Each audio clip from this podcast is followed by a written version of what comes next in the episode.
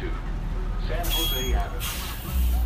From our 901 Mission Street studios, you are listening to the San Francisco Chronicle.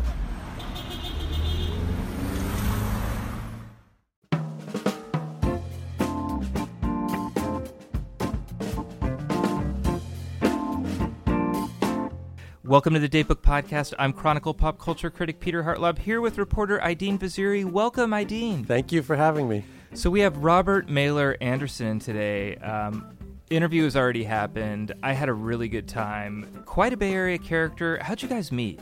Well, one time I made a list of the worst bands in the history of rock and roll, as you do as a pop music critic. Yeah. And I got a ton of letters. And the number one we should was One stood out in particular. Oh, the number one band was Pearl Jam. yeah yeah okay. I disagree, but go on. I know, I know.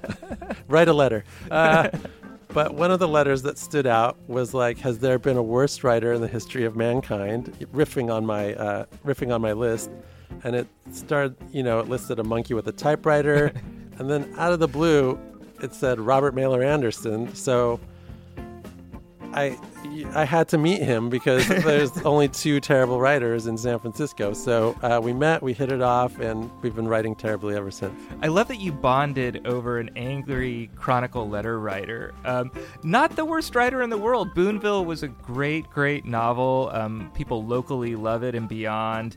He had a movie, Pig Hunt, which I remember it was like a drive in horror thing. And he's got a new movie, Windows on the World. I think people will be surprised. Totally different direction. Yeah, it's it's. I mean, it's a topical movie and it, it addresses the current immigration crisis, and but it's set around 9/11, and it's about a family in Mexico that's where this patriarch feel, feels the need to provide for his family, so he finds his way into America, ends up working in the Windows on the World restaurant on the top of the Twin Towers, and then the planes go into the building, and so here's this person who is undocumented, unaccounted for, and his son comes to find him. And also undocumented coming up. Mean, he's got to cross the border. Um, we're going to go spoiler free with this, but there's a lot of great surprises in it.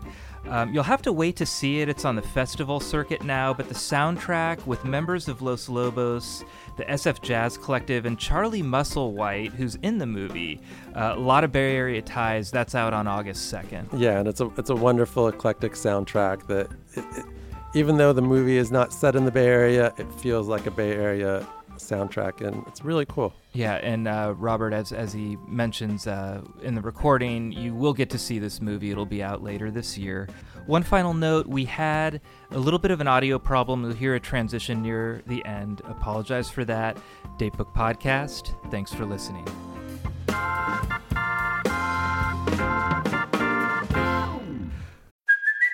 Hey, it's Kaley Cuoco for Priceline. Ready to go to your happy place for a happy price? Well, why didn't you say so? Just download the Priceline app right now and save up to 60% on hotels. So, whether it's Cousin Kevin's Kazoo concert in Kansas City, go Kevin, or Becky's Bachelorette Bash in Bermuda, you never have to miss a trip ever again. So, download the Priceline app today. Your savings are waiting.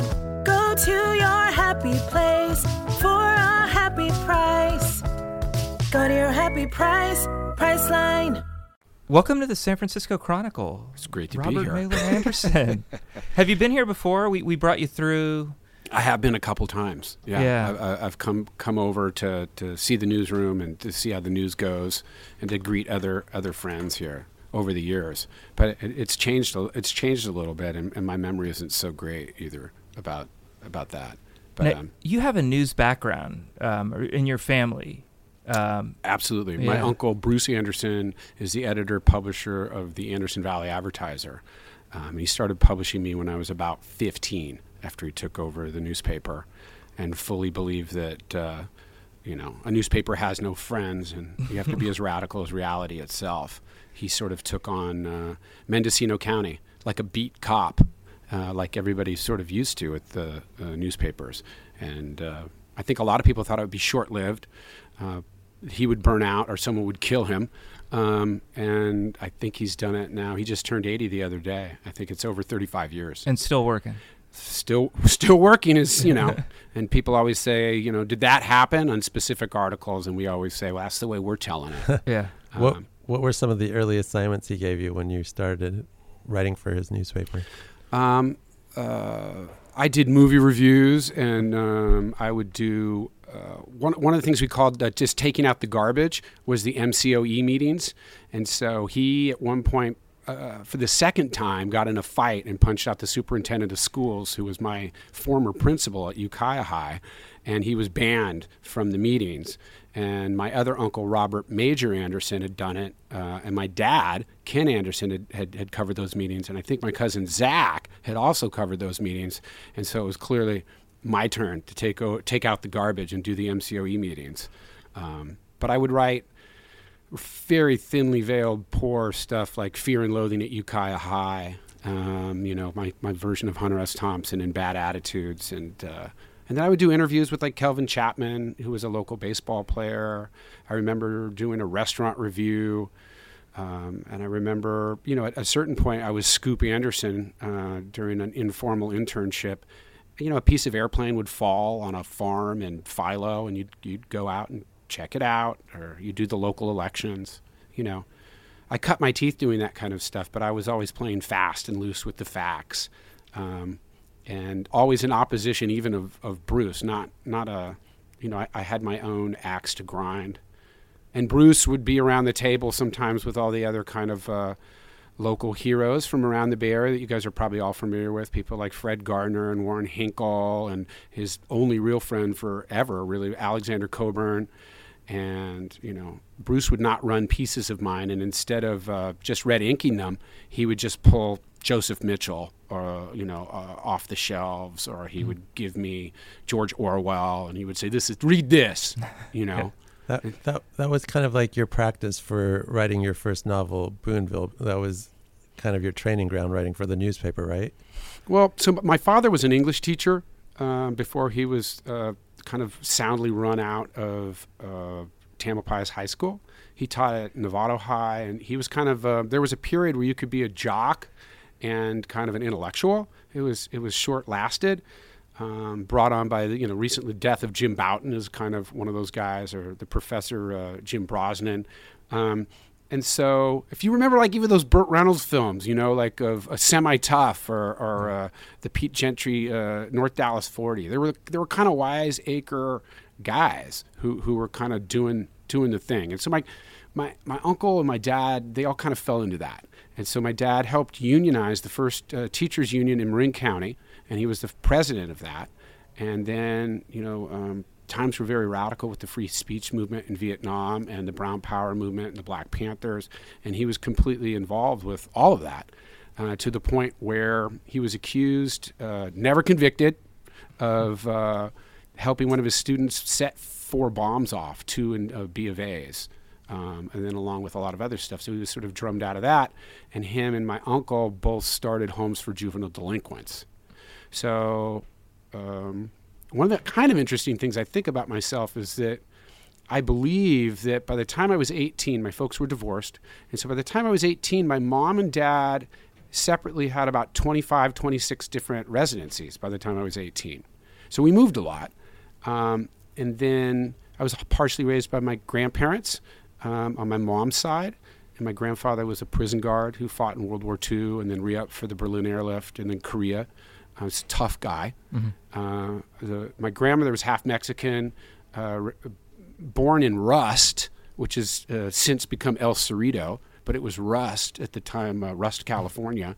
Um, her mom died. She was raised at a convent by nuns here in, in San Francisco, and she's the Mexican side of my family. And you know, her her family, my my family, the Martinezes and uh, the Higueras uh, and the Barandas, um, were some of the first settlers to California. Uh, so I'm like ninth or tenth generation. We fought against the uh, U.S. invasion of Mexico, otherwise known as the Mexican-American War. We had to surrender in Monterey. Um, so my dad always said, "Well, it's all good writing material." So um, as much as I'd like to credit Bruce with with with, with some of that, m- my dad always gave me fiction. My dad uh, always told me to kind of I don't know if it was a defense mechanism, but to look at life as a as a narrator, to kind of remove yourself in a way, or, uh, so that you could you could see what's happening in a way to kind of bear witness, and then to try to to, to translate that into film. I mean, to to to sentences, to words, to language, to story, so that you you can corroborate what you're seeing is is actually happening. And so things became very radical and very crazy very early in my life, and I was trying to piece it together. And so, as much as Bruce was giving me those uh, uh, kind of people to read, my dad was giving me a steady diet of Flannery O'Connor and John Steinbeck and, and other sort of uh, handbooks uh, about how to read the world and, and radicalism too. You know, from autobiography of Malcolm X, Felix Greene's The Enemy, uh, Man Child in the Promised Land. I mean, this was all just sort of standard equipment. And we read too as a defense mechanism before writing. Well, we're going to talk a little bit about Sorry. your uh, no, no, don't don't ever apologize. Um, we're going to talk a little bit about your new movie, Windows on the World, which um, uh, I greatly enjoyed. I mean, a collection of artists and personalities, both on screen and behind the screen, um, uh, behind the camera. Um, but I wonder, like, did you realize when you were young that collecting these personalities in your life, these family stories, this history, might benefit you later on as a writer and even as a filmmaker? Were you even thinking about film? I was always thinking about film too. I was raised at the, the movie theater. Um, I think you said that you're a couple years younger than me, um, but I was raised at a time too. You know, California, first state to have no fault divorce, divorced families, um, working class, underclass families. You would get in the summer, especially, um, movie money. Yeah. you get like two bucks. And in the matinees and uh, for underage, you know, uh, as a child, it was a dollar. And my father would say, "Oh, let's, you know, on the hot days, he'd go, let's go buy some air conditioning." And so we would go see, you know, anything. What, what were your theaters? Oh well, so uh, again, I'm a little schizophrenic uh, in terms of where my home is. So born Yeah. in San Francisco, uh, Uh-huh. and because I've lived here so much, and my father during the divorce, he he was much more interested in coming into the city than he was going back to San Rafael, which was where I was raised until I was 13. Um, and my uncle Bruce, who I'm very close with, and so it, it makes sense to continue to talk about him. Also, in terms of Windows on the World, I, I co-wrote that with my cousin Zach, who's his oldest child. Um, and so they, not to get more into family history, but Bruce, after you know being a juvenile delinquent, somewhat like my dad, he was given a choice to join the Marines or go to jail, essentially. And so he joined the Marines, came out of the belly of the beast, and then um, joined the um, Peace Corps. Went to Malaysia, and his radicalism there uh, got him in trouble, where he was given, rumor has it, 24 hours, 48 hours to get the hell out of the country, because the beginning of the domino theory over there, and they apparently killed everybody on his basketball team, and he got out of the country. But he had a son, Zach, and a wife, my aunt Ling. Um, that were there. So we had to send for them. And when he sent for them and they finally could come, they lived in a Chinese tenement building. So we were we were raised in and around Chinatown too.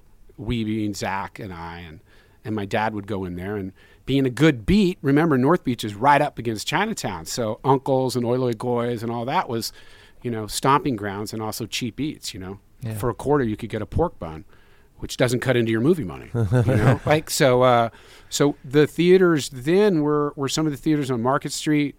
Um, we did hit the Castro. Um, I remember like the Strand, the Cannery. There would be all these kind of art house uh, uh, places as well.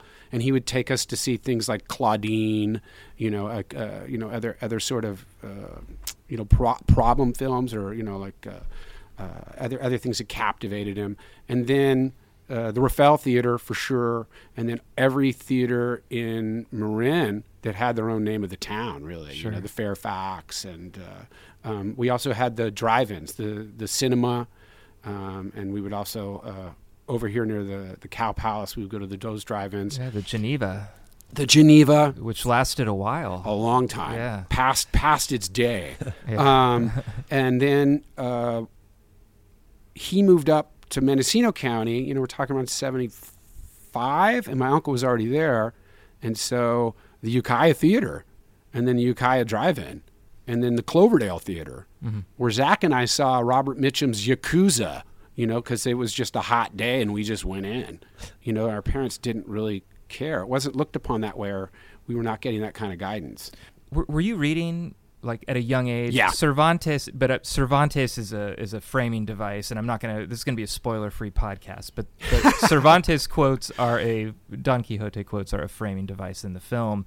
Were you reading that at a young age? What types of things were you reading early on? Were you kind we, of we weren't reading. We weren't reading Cervantes. I wasn't reading Cervantes. Zach might have. Yeah. Um, uh, Zach had different reading reading lists than I did. Um, uh, but we were reading early on um, anything we could get our hands on, uh, including the newspapers, true, and the columnists. We were looking at Herb Caen, and um, um we went.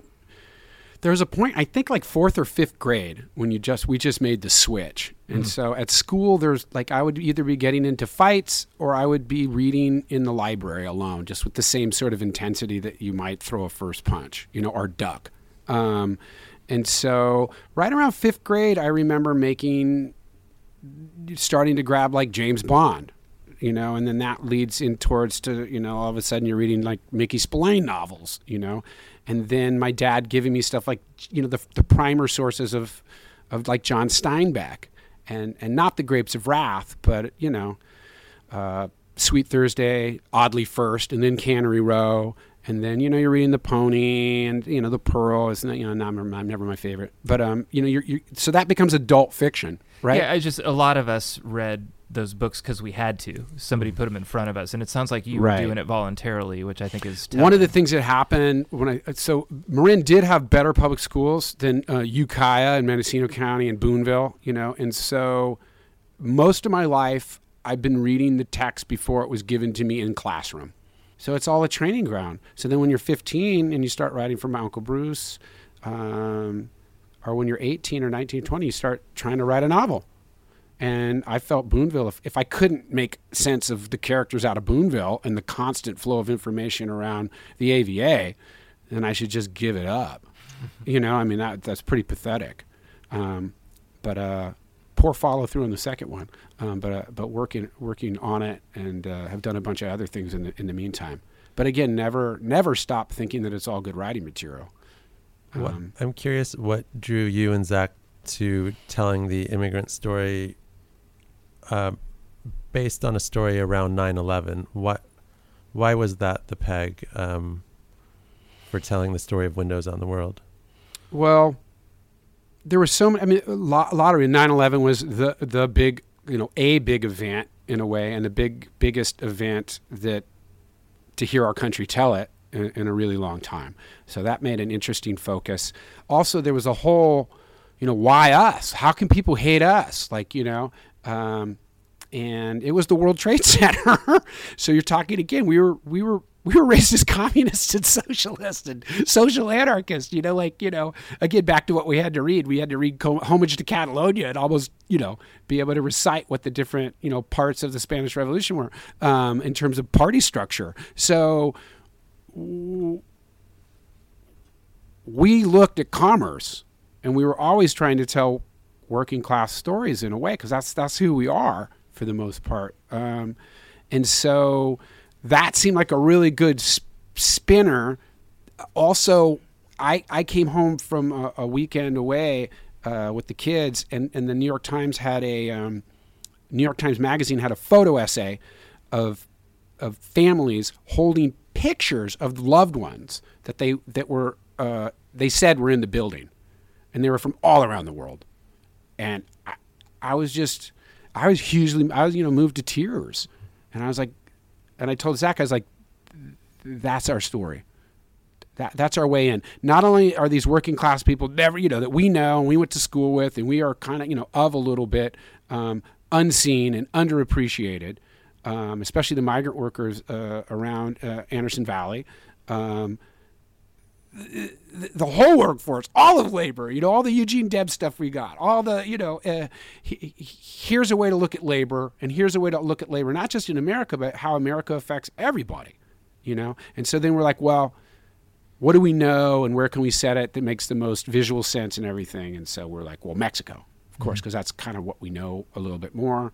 And it's a, we, we, we've always pictured that scene in, in the desert of, the, of, of a crossing um, of, of various kinds, you know, to get here. Um, the trick, of course, is then you know why New York as opposed you know I lived in New York for five years. I think there were only sixty thousand Mexicans there, but the, you know people always have a re- reason to get somewhere. And if you talk to immigrants about how they ended up in Des Moines or how they ended up in Portland, and you know, there's there's usually a, a, a trail and a train. Sometimes not. Yeah. Sometimes somebody just knows somebody, and it, it like anything else sounds like a good idea, you know. And so we we went at it. We we went at it, and we always knew that there would. We always knew that there would be a reckoning between father and son. Um, and so, so with that proposition, we, we set out to try to tell the story. Right. Yeah. So for those who haven't who haven't seen the movie yet, it's about it's based on the windows on the World Restaurant at the top of the World Center, World Trade Center, but it's about this family in Mexico where the patriarch leaves, comes to America, crosses into America illegally to uh, to provide for the family, and he's undocumented, working in the World Trade Center, and the planes hit. And then it from there it becomes his son's quest to find out what happened to him because there's no record of his. The family's in Mexico, and there you, you see everybody stunned, like we all were, by the the attacks and the buildings going down. And then you know one of the family says that's where Dad worked, and you know now they got to see if he's okay, but there's no way um, except for him calling, and he doesn't call. Um, and so they have a hard time because he doesn't exist in America, figuring out what happened to him. And they kind of assume that he's dead until the mother, who's a little bit of an unreliable narrator at this point due to trauma, um, swears that she sees him getting out of the building alive on news footage. Right. So uh, the the youngest son takes his savings and crosses the border to look for someone who's either dead or doesn't want to be found. Uh, also for possible closure and for, for other other reasons. But but with great challenges because oh, yeah. there were so many services then, but he can't um, he can't use them all because he's in the same position his father was in. That's right. Yeah, and he's literally living on the streets because he doesn't he doesn't have he doesn't have New York money. And again, you can't just get on a plane for any particular reason. And then they were also cutting down the you know the the crossings of the borders anyway. So he doesn't have that kind of money. He has to take a bus, um, and then he has to to look look for his dad in a pretty low to the ground, hard scrabble way. Um, and, to, and then he to, to, and, and, then then he gets a job uh, from a, a, Nigerian gentleman to wash windows to extend the metaphor of windows on the world, and instead of maybe your Anglo white guy, you know, uh, riding shotgun or helping, you know, we decided in the end that it should be somebody whose whose country has experienced uh, civil war, um, and where you know two million people were dead inside of like five years, to give a little um, uh, scope uh, and, and another outside like uh, idea of what, what the rest of the world is going on, uh, you know, there, and you know, so it's a Nigerian immigrant that comes to New York that sees this kid and and helps him. Yeah, and to make to make the movie, you actually had to recreate these scenes in New York of post 9/11 with the uh, pictures of the missing people on the on the street. Um, how did that go over? Uh, uh, so again, I lived in New York for five years, and I was waiting for uh, I would say maybe half the people to be angry about it.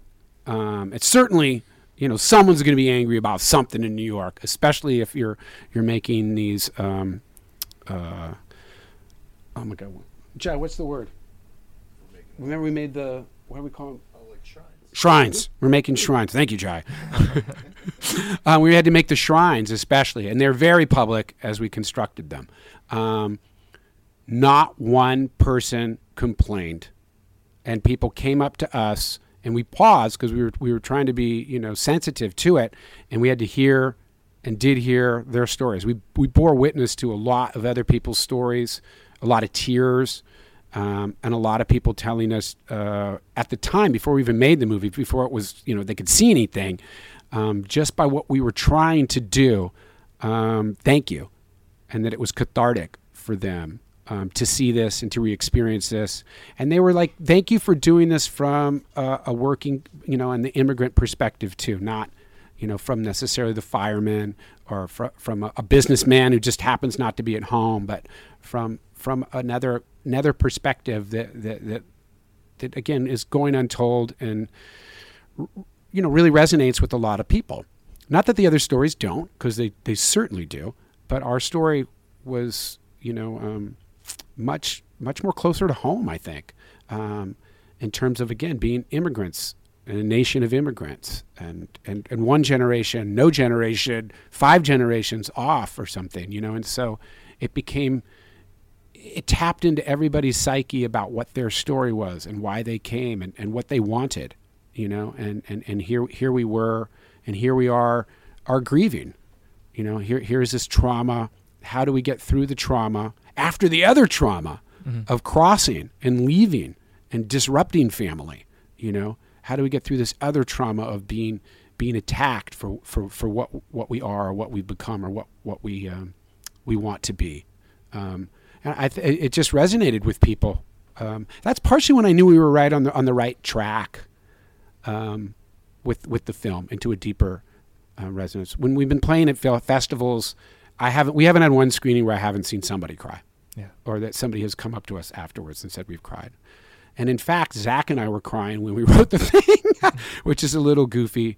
Um, and we have a graphic novel version done that's going to come out uh, via Fantagraphics, and the illustrator, John Sack, said that he just reread back through everything because we're doing a global edit. And he, he, he in fact, cried again. Um, and it's different places because it is, you know, the immigrant story is big. Uh, father and son stories are big in terms of family disruption. Um, and then, you know, 9 11 is, is just, just the backdrop. You've taken this film to different distributors. It's and it's been a challenge selling it, even though you have Edward James Olmos in it, and you have this fantastic soundtrack with the members of Los Lobos and members of the SF Jazz Collective. Um, and it's a you know completed, finished, beautiful film. Uh, what are why are some of the reasons people are not willing to pick it up? The, these major what, uh, studios there's a picture here I just happened to see of Boots Riley on the wall. Yeah.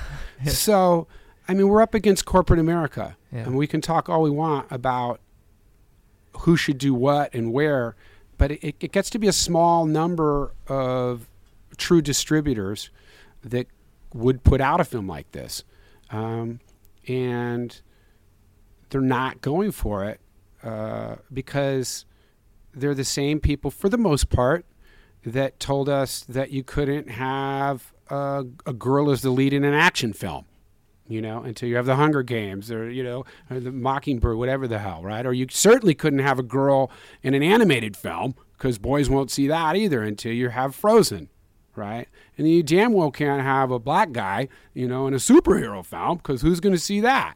You know, so the universal truth is, again, like kind of a heteronormative white male, and we'll all see that and and basically that's who's in charge of studios and decision making, um, and then they have to um, decide that lo and behold, you could see truth, yourself, humanity in another sex, another ethnicity than their own. If you go through the org charts, not just in Silicon Valley, but if you go into the org charts in Hollywood, you're not going to see Latinos in charge. Um, and so it becomes very difficult and you're not pitching that many people. And, and Hollywood is historically full of cowardice, just, you know, rampant with it and hypocrisy. Um, uh, for all of their celebration every Oscar year or something, you know, the, it's a corporate, it's a corporate world, and they're also under siege by Netflix creating a huge power play uh, and a monopoly uh, since the 40s, I believe. You know, they were trying to separate, you know, the the distributors. I mean, uh, the the uh, what do you call it? The basically the movie theaters uh, from the people that make them, right? Because that's a monopoly, and they they have they're one in, in the same now. Um, so they're streaming, they own it, and they have uh, the means to put it out there. On top of that, they're buying several theaters so that they also qualify for Academy Awards. So little films that were working the margins by people who believed that they had quality, right, would occupy maybe that space. And Netflix is eating that up too. Mm-hmm. You know, they bought the Egyptian and some other other stuff, and so it's it's really difficult. Uh, again, Latinos mean different. I live. I went to this. You know, Cubans in Florida are not. You know, Mexicans in uh, southern LA or you know Northern California or Guatemala. I, it's a different thing to say Latino, but 60 million Latinos, biggest group ethnically that goes to movies. You think somebody would economically push the button aside from the fact that the film works. But they'll also tell you till you're blue in the face that, oh, well, I guess you can do Crazy Rich Asians, but so because rom coms, the Chinese rom com to work. But God forbid like Latino drama, especially around people raised on telenovelas, especially around a whole nation that could use some catharsis from the news, you know, where, where, where, where people, families are being, you know, um, separated at the border, kids are being, you know, separated from parents, um, that we could use a little empathy and, and catharsis and a conversation starter that that would fly. So what? But it's, it's not. what's your, what's your workaround? How are you showing it to people? How are you So- getting it out there? Um, there's another kind of industry that I'm a little bit familiar with from having done a lot of nonprofit work, which is basically the festival industry. Um, and kind of like you guys are writers, like it's uh, in the same way that you write your novel often and it's difficult to get an agent, like that becomes a whole process in its own. And the agent may or may not get you your book contract, even, but you have to go do that dance. That's what the festivals are sort of like. So there's this other adjunct of, again, mostly upper middle class white people in charge of of showing the film that that usually the festivals run uh, are nonprofits that run very much like my experience with SF Jazz, or I was on the board of uh, SF Opera, or you know I know the ballet and other things. You oftentimes on a cocktail napkin run 50% donations, 50% you know attendance, you know ticket sales, right? So who are they looking at to show to show up, and then who are they looking at for advertising, and then who are they looking at to be the big donors? back to corporate America, back to to, to, to, to org charts, and they don't see it as being that Latino stories are gonna gonna move the needle. But you walk around with EJO, Edward James Olmos, and yeah, he's a hero in those communities. They, they know everything he's done. You know, and from you know from Zoot Suit via you know Battlestar Galactica uh, to American Me, and it's super important. Um, or you'll get a, a kind of reverse thing uh, uh, about Ryan Guzman, our lead, um, where here's somebody that was in the last couple step up films that made, you know, I don't know, 120 million worldwide. And yet, you know, he's on uh, this show called the number one drama on Fox called 911. And somehow that doesn't equate to it. But if you were, you know, somebody that used to be in a John Hughes film or something, well, now here we go. And again, I don't have anything against those particular stories or those particular people, but it just seems that the bandwidth would be wide enough to show something else. And independent film has been something that's been a misnomer for a long time. You know, if Clint Eastwood's making independent film, then you know I don't have a chance. Yeah, and, and we, we have these discussions. Uh, I'm in the San Francisco Film Critics Circle, and we actually created a committee um, and several people of color on the committee who are just looking for films that you that are hard to find. Um, and and I think the the negative is that you know those films are hard to find for a reason that you just mentioned. The the positive is that we now have the resources when a film is good that people can look and find those films and tell people in a way that doesn't have to involve the corporations and and I I I think that's the th- that's a tough flip side that you're absolutely right about. yeah. Which is at some point somewhere especially given the net people just bootleg this and watch it right? And that's and that's in some ways partly fine with me. Actually i've, I've never uh, you know shh don't tell anyone. But i've never done anything to actually try to make money my whole life just never never been my outtake ever. Um, i've chosen projects once in a while thinking that ah this might have a little bit more viability or something. So you know eh, why not this one as opposed to you know all things being equal? Um, but I, i've never done anything because of the money that way. Um, so if it gets out there and has its effect great. We, we, we made this film also because we sold it to Miramax a long time ago. I think like 2003. Like we had this idea and we wrote it. Um, and then it went into turnaround, turnaround, turnaround, and doing a lot of work, uh, political work, and some of it uh, a little more conservative than my family would normally do. You know, I, I I did a bunch of work for Obama and trying to help you know Holder with gerrymandering and stuff like that, um, and other political candidates. They continued to tell us, including our attorney general, hey, we we have to change the narrative. Aren't you a writer?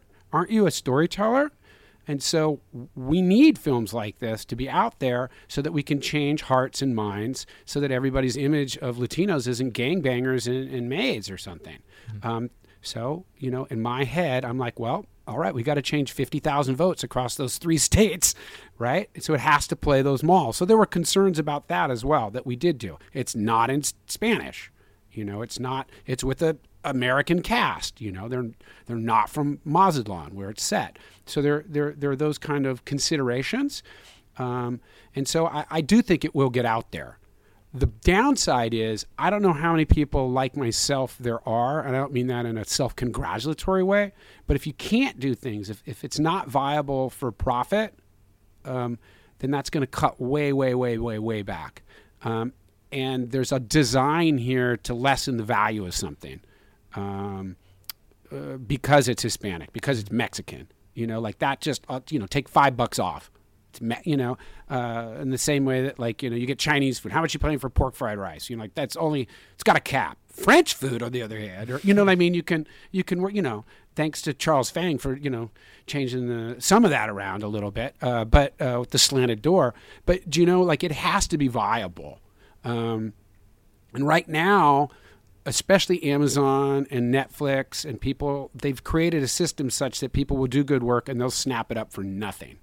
And it just makes it hard for other people to do that because then you go back to Hollywood with a good product, and the first thing they look at was how much did it make? And you tell them nothing, and they're like, well, see, you know, you don't get to do it. Right now, though, I'm, you know, super, very, very happy about what's happening mostly in Oakland, seems to me.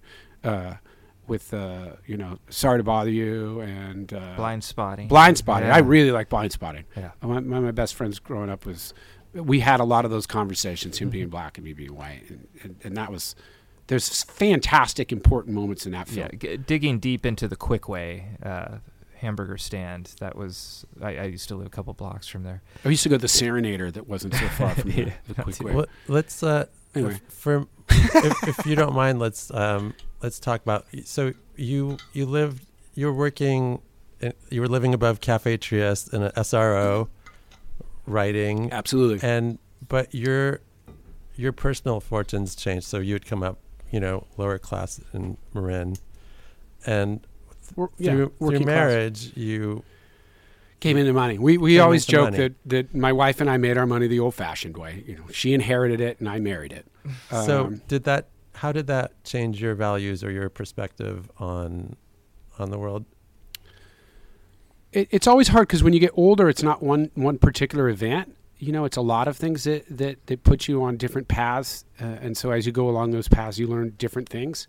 Um, so yeah, I, I I never really lived in San Francisco and, and wanted to live here, but could really only afford to live in an SRO, and so I. I one I didn't go into, there was a murder in like six weeks later, and the one I chose was a pretty benign place in, in kind of North Beach, which would fit me perfectly. And uh, yeah, I set about writing, and I jocked coffee at Trieste, um, which was fantastic. And then I met I met my wife. Um, I did a lot of personal work uh, too to get to that particular place. And then yeah, when for my family, it was very difficult. It was very much guess who's coming to dinner. Like if you fall in love with you know um, somebody who had money, like that's the enemy, and all people with money are horrible people. And and so it challenged me that way. I think it's still challenging my family because some of them, I think, who didn't think I was a horrible person, you know, the day that, that you're you're you have a bank account, you know, am I a horrible person then? Yeah, I didn't have a I didn't I never had a checking account until I met my wife, for example. um, and so that threw me into a different world of challenging my perceptions and misconceptions of things. And then, in, in some ways, uh, you know, it, it kept me away from the darker parts of myself in terms of trying to to, to write. I mean, that's that's the truth. I've uh, so uh, I took on other stories, and Zach and I started to write together as well because I started having children, and and that changed. If I didn't meet my wife, I wouldn't. I don't think I would have had children. um, uh, and so I could only handle a coffee and, and eight hours of, of doing that with somebody. And and writing scripts is a you know you can do that together. There's not a lot of grace in sentences, and it's good camaraderie. And, and Zach and I were you know two peas in a pod and finishing each other's sentences, and uh, it's not lonely. Um, but then it, it, you come into this sense of what can you do to try to change, I guess, your own nature, but the nature of your community too. And that has occupied a lot of time. And then also, how does money really work past, you know, some some Bernie Sanders type broad approach, which is not very nuanced, or my my parents' not very nuanced kind of approach. You know, I used to do my dad's taxes when, uh, you know, fill them out for him when he was when I was 16, 17. And even then, I was like, these numbers don't work. You know, you'd say, just put the numbers in. You know, they didn't. They weren't good with money, um, and they didn't really know how it worked, even on a small budgetary level, let alone on a large global level, let alone on a personal level. And so, you know, I've I just me and my wife just had 20 years of marriage, and I've spent 20 years uh, a time, you know, in financial meetings and also seen how things work uh, in terms of economics, in terms of, of possibly what you can do in terms of arts. Um, I clearly did a bunch of work for for SF Jazz to try to raise $65 million for the first standalone building for jazz in America. And congratulations on that. That's a wonderful building. It's awesome. Um, and again, I'm not I'm not the target demographic, and I go there because it's it's just got a good vibe and and Well, the architects did a great, I you know, job. As did Randall. As did you know, jazz. I mean, we Yeah. knew that was viable. I mean, there's another thing that we we heard. You know, um, you're not going to be able to make the building, and if you make the building, it's no one's going to come. And I, I think we're dealing with a, a crazy 96% capacity in both both uh, uh, venues, and this is our like sixth season. So all the naysayers, including a lot of people who are on the board, you know, we, we kind of proved them wrong. And uh, but that was really wonderful, um, and it, it got me involved again in a hard scrabble way of, of of how to raise funds and what that means in nonprofits. I had done some of that before, um, and then also I got to use my skills to to come up with the campaign slogans like "The world is listening," or to see that there was a cross pollination of donors between the MoMA and us potentially, and that we could steal those donors by um, putting together photography books. Yeah. You know, and that all photographers that are worth their salt seemed to be listening to jazz in the dark rooms. So they were donating stuff no problem, and then we'd have to get their you know their patrons to see what was motivating them. Well, we can we can we can close it all up, bringing it back to the movie. Um, people who listen to the soundtrack or see the movie are Mm. gonna hear some familiar um, voices. And t- Charlie Musselwhite is in the movie, Yeah. uh, I believe, carrying a shotgun. Yep. Uh, which is fantastic. My parents live up in Healdsburg and see him at coffee, um, and there's a lot of other people too. Um, it's it's not a San Francisco movie. It goes from Mazatlan to New York, but it's a San Francisco Bay Area movie with your ears. I feel like. it's a you know we, we were I was raised eclectically, and so um, I've- always had friends. Luckily, that are artists and stuff too, as well as just you know, um, you know my friends from Little League. You know, parents ran Giorgio's you know pizzeria and stuff like you know. So there's there's there's a combination of of people, but. I lean really heavy on my musician friends because the budget got killed and we had to use the, the song New York, New York in the movie because I couldn't figure my way around it. And I even asked my musician friends, well, what other song is like it? And the answer is none. So we had to get to work writing songs and, um, and recording them. And so uh, Charlie, who was actually also in uh, our, our Ode to the Drive-In Pig Hunt, um, w- automa- he's like you know he's like a brother. All these people are like brothers, so it becomes. It sounds like it's something to say, like in Hollywood, but you know, uh, I lean on these people heavily, both artistically and otherwise. So Eric Harland, right away on board. What do you need? How can I put this together? Okay, sing the song as well as you can into you know Jai's phone. We'll send it out. Let's talk about it. Who can we get? I can record it in New York. Um, the collective, five guys from the collective came in, and Jeff Cressman, one of the recording engineers at SF Jazz, you know, they gave us time, two hours or hour and a half before they went on stage, and they, you know, recorded the, you know, this "Every Tear I Cry for You" song uh, and uh, "Don't Break My Heart Again." you know, and then gave us other stuff. Ethan Iverson comes in, you know, before his gig with the Bad Plus and has written something for me. And then we play a stump the band kind of thing of I tell him a scenario and he makes something up on the spot that we record, you know. And then, yeah, um, Eugene Rodriguez from um, Los Cenzontles, an amazing Latino cultural center, uh, and a band that he has started. Um, we're doing music, and Eugene's in it. And I've been a Los Lobos fan. I saw them uh, play New Year's Eve at the Fillmore when I was 16, and I'm 50 now. Nice. With uh, Dwight Yoakam open for them, and they've been my favorite band forever. You know, and so when I wrote, I had to write the kind of anthem that starts off the movie for the credit sequence and stuff. I always heard David Hidalgo's voice, and so through Eugene, we got the word out to David, and, and I had met him before for doing a, a fundraiser for Los Cenzontles, and he agreed to play guitar and do it. And I asked Charlie if he would he would jump on for harmonica. He said absolutely. And that's inside of us all. Inside is, of Us uh, All. is uh, and uh, where can and we'll finish off. Uh, where can people get the soundtrack and our Bay Area residents, which is our core listenership, going to be able to see the movie? What's their best thing, best way to do that? So the um, soundtrack is uh, coming out April uh, August second. Soundtrack Okay. will be out August second via Rope-A-Dope. Um, and in fact, snippets are dropping now. We have a really amazing um, new version of New York, New York, the poem by the Last Poets, written by Abiodun Oyewole, who also is in the film as a street poet. Yeah. Um, and again, that goes back to my youth. My dad had uh, the Last Poet albums uh, around uh, the house, and, and uh, he came to the first SF Jazz gala that I ever hosted. So when I knew we needed a counterbalance or bookend to the other New York, New York, we called him to see if he would spit that poem. And then David Sanchez's music behind it makes it soar. So um, that has already sort of dropped online. Um, but Rope-A-Dope, August 2nd, um, you can get the soundtrack uh, that is pretty wonderful. Um, and then to see the film, we are probably going to figure out how to release it um, by November. So it should be in a theater near you by November. Otherwise, there are, are some festivals that are coming up. Um, and you know, you probably could just call me.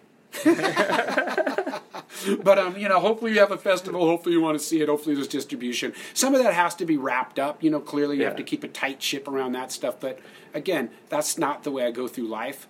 Um, so I'm not worried about. It. I want more people to see it and to experience it and to spread the word. All right. Well, I, I uh, looking forward to it. I enjoyed it, and um, my mother and uh, my mother, my grandfather's from Mazatlan, and I know Oh. she's gonna love it. I immediately saw this, and I'm like, I'm gonna watch it again with with my family. So when it comes, uh, I'm gonna check it out and soundtrack on August second. That's absolutely yeah, and uh, we should probably give a quick shout out too to Richard Cabral, um, who's, who's who's fantastic in the film. I mean, there's so many people who are who are, who are fantastic aside from Edward and Ryan. Um, uh, Glynn Turman is in the film, who's up for an Emmy right now. Who was in uh, Cooley High, and before that was the, in the first production of uh, A Raisin in the Sun. Uh-huh. You know, with Sidney Poitier. I mean, he's he is fantastic. I'm glad I didn't when you said his name blurt out a different world because that's Uh, different I world, it's true. Or he's known as the mayor.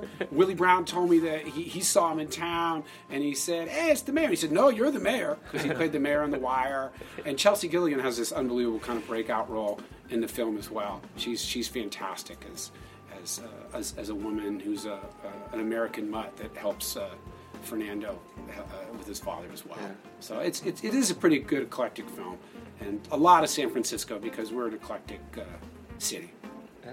Well, congratulations on it, and thanks for coming to the Chronicle. Yeah, Thank you. this is our, you know, this is my morning cup of coffee. I still get hard copy. I still read the Chronicle, hard copy, and the Times every morning. Where's the Thank bad reporter? I sit right in back of him. He's a good guy. He's Uh, awesome. He's awesome. Thanks again. Thanks for coming. Thank you both. Thanks, Robert.